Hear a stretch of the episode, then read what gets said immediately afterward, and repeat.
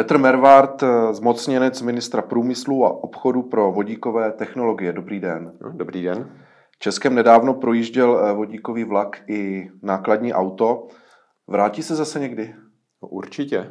A v Česku byl nejen teda nákladák vodíkový a vlak, ale dokonce jsme tady měli teďka v prosinci i vodíkový autobus, který chvíli jezdil v Mostě. Nicméně eh, věříme, že ty autobusy a vlaky se vrátí, děláme proto všechno možné. Eh, nejdřív bych možná začal mluvit trošku o těch autobusech, protože tady v Praze hnedka na jaře by měl začít jezdit taky vodíkový autobus, který vyrobila Škoda Electric. Mělo by to jezdit na lince do Barandova, protože nahoře na Barandově bude první plnící stanice tady v Praze, takže tam vlastně autobusem čekají na otevření této plnící stanice. A druhý autobus bude jezdit úplně na druhé straně v Havířově, mezi Havířovem a Ostravou by měl jezdit malý autobus, asi 8-metrový, který se vyvinul na Slovensku, to je e, firma Mobility and Innovation Production, což je takový velice zvláštní autobus, protože udělaný z kompozitů a díky tomu je neobyčejně lehký. A jeho výhodou je, že ta teoretická spotřeba je někde kolem 3,5 kg vodíku na 100 km, což je jenom o trošku víc, než má Toyota Mirai. Takže jsme hodně zvědaví, jestli ty provozní výsledky budou skutečně taky takové a jestli ta skutečná spotřeba bude tak nízká, jak to vlastně vypadá po těch prvních testech, které proběhly na Slovensku. Takže v okamžiku, kdy ta spotřeba bude kolem těch 3-4 eh, kg vodíku, tak už dneska by ten autobus byl eh, konkurenceschopný alespoň po té provozní stránce s normálními naftovými autobusy. A co se týče těch nákladáků, tak eh, tam to není tak jakoby rychlé, že tam musíme opravdu počkat, než někdo ty nákladní automobily začne vyrábět. A co se týče vlaků, tak tam diskutujeme několik možností. Asi to první, eh, o, čem dneska mluvíme a o čem už jsme vedli několik diskuzí i eh, se saskou vládou, by mohlo být propojení mezi eh, Děčínem, Báčandou, nahoře do Zebnic a pak do Rumburka a pak z Rumburka buď přes Polsko, přes Žitavu do Liberce anebo dolů na Českou lípu. Jak dlouho se takový vlak eh, vůbec plní a jakou má tedy tu dojezdovou eh, vzdálenost? A v tom je právě ta největší výhoda těch vodíkových technologií, že to plnění je výrazně kratší než dobíjení baterií. Tyhle ty vodíkové vlaky, nebo aspoň na základě zkušeností, co, je, co jsou z Německa, se v podstatě plní kolem 15-20 minut a s tímhle s tím naplněním jsou schopny jezdit kolem tisíce kilometrů. Hodně se mluví vlastně teďka o vlaku od firmy Alstom, Elind, Coradia Elind, která v podstatě má i rekord na jedno naplnění vodíkem a ta ujela asi 1175 km na tohleto jedno naplnění. Na druhou stranu musím říct, že když se mluví i o bateriových vlacích, tak tam uh, také ta doba dobíjení je kolem 20 minut, ale za těch 20 minut se dobije jenom, aby mohl projet přes nějaký úsek, který není elektrifikovaný. To znamená přes úsek, který má kolem 70 km, když tenhle ten vlak doje, ten vodíkový vlak na to ujede těch tisíc kilometrů, takže mu v podstatě jakoby stačí se eh, natankovat nebo naplnit vodíkem ráno a pak může jezdit eh, pořád po celé té lince tam a na zpátek těch tisíc kilometrů, což je ta normální vzdálenost, kolik by ten vlak měl ujet. A uh, už v Německu je první trasa, na které tyhle ty vlaky jezdí, ty, uh, ty od Alstomu a e, tam je ještě zajímavé, že v podstatě chtějí změřit, kolik té energie opravdu potřebují a zdá se, že v tom dolním Sasku, kde to funguje, jim stačí dva větrníky a 5 MW elektrolyzér k tomu, aby vlastně vyráběl dostatek vodíku pro ten jeden vlak, který jezdí pravidelně na té lince. To je obrovská výhoda, protože ta energie se může nějakým způsobem skladovat. Není to jako elektrický vlak, který by byl připojený na větrník, že když fouká vítr, tak vlak jede, když nefouká vítr, tak vlak nejede. Hmm.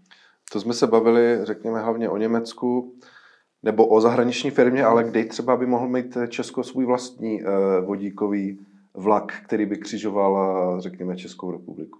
Ten jeden je teda to, co jsme si, co jsme si jakoby povídali, co jížděl z toho Děčína. Severní Čechy mají taky několik možností, pak se ještě třeba bavíme o takzvané švestkové dráze, tam by mohl být také vodíkový vlak. A na druhou stranu, ale my nechceme mít jenom vlaky, které by u nás jezdily, ale chtěli bychom mít i vlaky, které by se u nás vyráběly. V podstatě diskutujeme s několika výrobci možnost jednak výroby posunovacích lokomotiv s palivovými články a jedna firma uvažuje o, o menší, o jednou vagónku, který by mohl vlastně jezdit taky s palivovými články. Když jste říkal bavíte, to znamená, že eh, je to v nějaké fázi, kdyby opravdu tady v Česku mohl vzniknout eh, takovýto vlak? Ano, ale dokud to není hotové, tak Jasně. to zase, když se budeme bavit o nějakých těch konkrétních věcech, tak to, co je skutečně funkčního, je ta Škoda Electric, která má ten autobus. Eh, můžeme se bavit o Tatře, která by příští rok měla mít vlastně na podzim už eh, svůj velký nákladák, to bude 40-tunový nákladák, který bude pohánět palivovými články.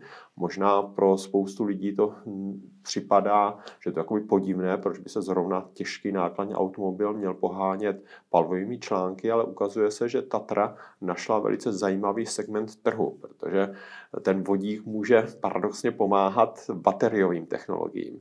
Protože dneska se hodně bavíme o tom celkovém řetězci výroby baterií. Od vlastně těžby surovin až po výrobu těch baterií, protože eh, baterie se představují jako ekologická technologie, ale ta výroba těch baterií není zatím příliš ekologická, tak eh, výrobci baterií hledají možnost, jak eh, minimalizovat uhlíkovou stopu při výrobě baterií a jedna z těch věcí, kde se dá minimalizovat, je těžba těch surovin, a tam právě potřebují vozidla, která mají eh, minimální uhlíkovou stopu a to by právě mohly být tyhle ty těžké nákladní automobily z Tatry. Když se podíváme, eh, řekněme trošku z té negativní stránky, respektive co brání většímu rozvoji, eh, laicky předpokládám, že to je především nedostatek samotných plnících stanic, kde bychom mohli ty příslušné vozy nebo vlaky plnit.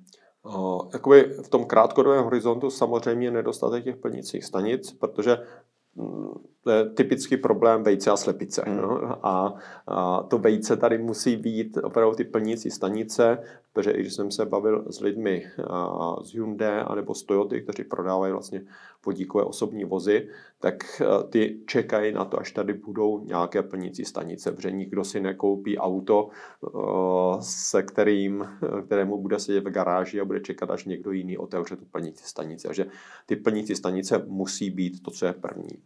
Doufejme, že se nám jich letos podaří otevřít víc, protože už vlastně máme jednu v Ostravě a jednu veřejnou v Ostravě a teďka začátkem roku by se měly otevřít tři další tady a pak doufejme, že se celý ten postup budování těch plnících stanic jako zrychlí. Nicméně to, co je ale tou největší brzdou, je eh, cena vodíku, protože my ho potřebujeme dostat na takovou úroveň, aby ten pro, minimálně ten provoz byl srovnatelný nákladově s provozem eh, vozidel s fosilními palivy. A proto jsem třeba uváděl ten příklad toho autobusu malého kompozitního, kde bychom mohli dosáhnout té parity uh, provozní dřív. Na druhou stranu i ty informace, které máme z eh, provozu vlaků, z provozu těch eh, Alstoneů, jsou, že už dneska jsou také na stejné eh, cenové paritě, co se týče provozu. Samozřejmě vodíkový vlak je dražší než dýzlový vlak. Vždycky, když začíná nebo se rozvíjí nějaká nová technologie, včetně vodíku, tak na začátku to prostě stojí peníze, to je logické. Eh, kolik eh, do toho rozvoje dává samotný český stát a jak si vlastně stojíme, kdybychom to porovnali, řekněme, tady s okolními zeměmi? No, těch peněz, které by mohlo jít do těch vodíkových technologií, je relativně dost.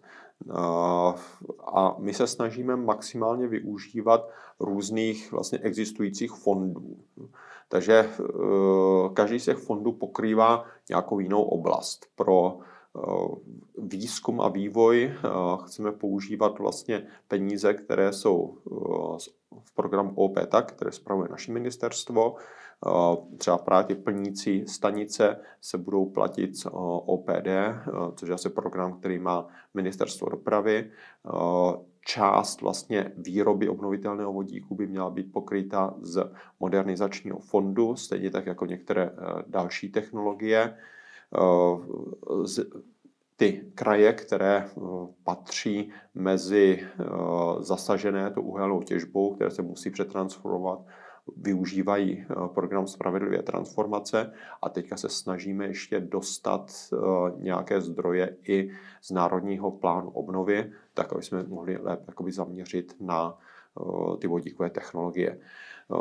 Nicméně problém v tom, že každý z těch programů je zaměřen na nějakou jinou oblast. My hledáme i něco, co by pokrylo celý vlastně hodnotový řetězec od výroby přes tu distribuci až po tu spotřebu. Protože my dneska máme program na nákup autobusu, máme program na podporu výstavby stanic, máme program na výrobu vodíku, ale ty všechny věci se musí dělat samostatně a jinak. Takže se mm. může teoreticky stát, že někdo bude mít autobusy a někdo bude mít výrobu toho vodíku. To se nám tím samozřejmě nestalo, že to se snažíme nějakým způsobem dát dohromady, ale uh, nemáme jakoby program, který by to pokryl celkově. Hmm. No ale lze tedy říct uh, trošku konkrétně, o jaké částce se Bavíme se jako o, o miliardách korun jako hmm. dohromady. Ale na druhou stranu ve všech těch programech my se snažíme dodržovat takzvanou technologickou neutralitu, takže já nejsem schopen říct, uh, že na vodík máme vyhraženo tolik a tolik peněz. No. Jo, že v podstatě eh, celá řada těch peněz je vyhrazena na nízkoemisní technologie, na nízkoemisní dopravu, ale může být použita jak pro vodík, tak třeba pro tu bateriovou dopravu. Eh, současná situace na Ukrajině, respektive, respektive válka na Ukrajině, eh, ukázala tu známou bolest Česka, nebo nejen Česka, přílišnou závislost na zemním plynu. Případně se uvažuje i přechodu vlastně na vodík. Jak složité to je, nebo respektive jaká je aktuální situace, že bychom se mohli eh, tady tohoto někdy dočkat? Já často dostávám otázku, jestli ta současná situace tomu vodíku pomáhá hmm. nebo nepomáhá.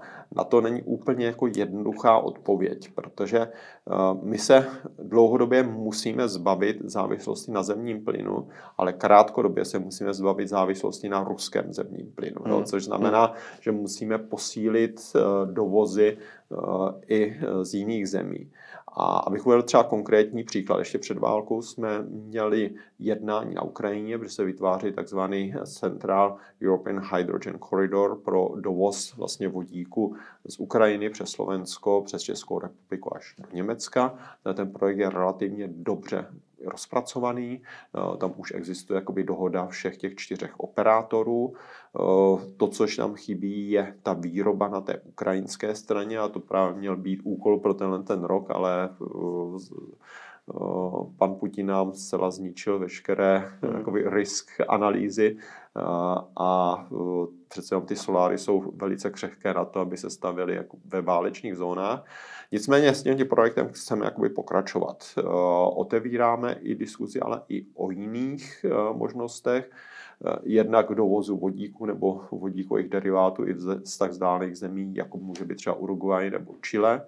Eh, bavíme se o možnostech dovozu z Blízkého východu, ale právě minulý týden jsme měli ještě jednání s německou stranou, s Rumunskem, s Bulharskem a s Tureckem, aby jsme i otevřeli možnosti, jestli ho ten vodík nemůžeme vyrobit tady blíž v Evropské unii, to znamená Rumunsko, Bulharsko a dostat ho těmi stávajícími potrubími do České republiky a do Německa. Opět asi to bude spekulace, ale kde by se mohl vodík stát eh, plnohodnotnou součástí řekněme, toho našeho dopravního systému, protože tam eh, to asi teď v tuto chvíli dává největší smysl.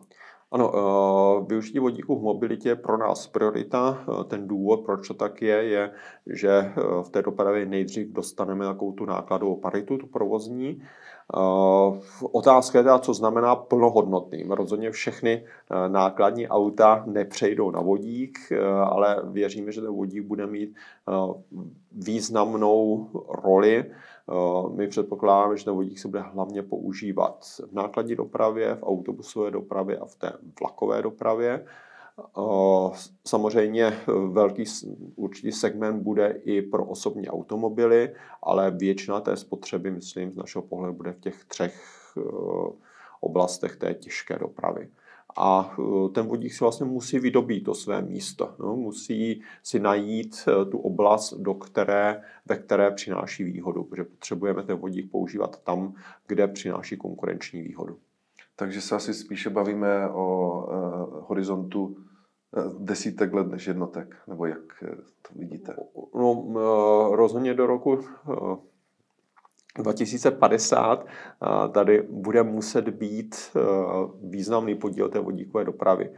Uh, a ty křivky, které, ty hmm. náběhové křivky, které plánujeme, jsou relativně strmé. Že potřebujeme postavit těch 20 plnících stanic, potřebujeme, aby několik dopravních podniků začalo využívat vodík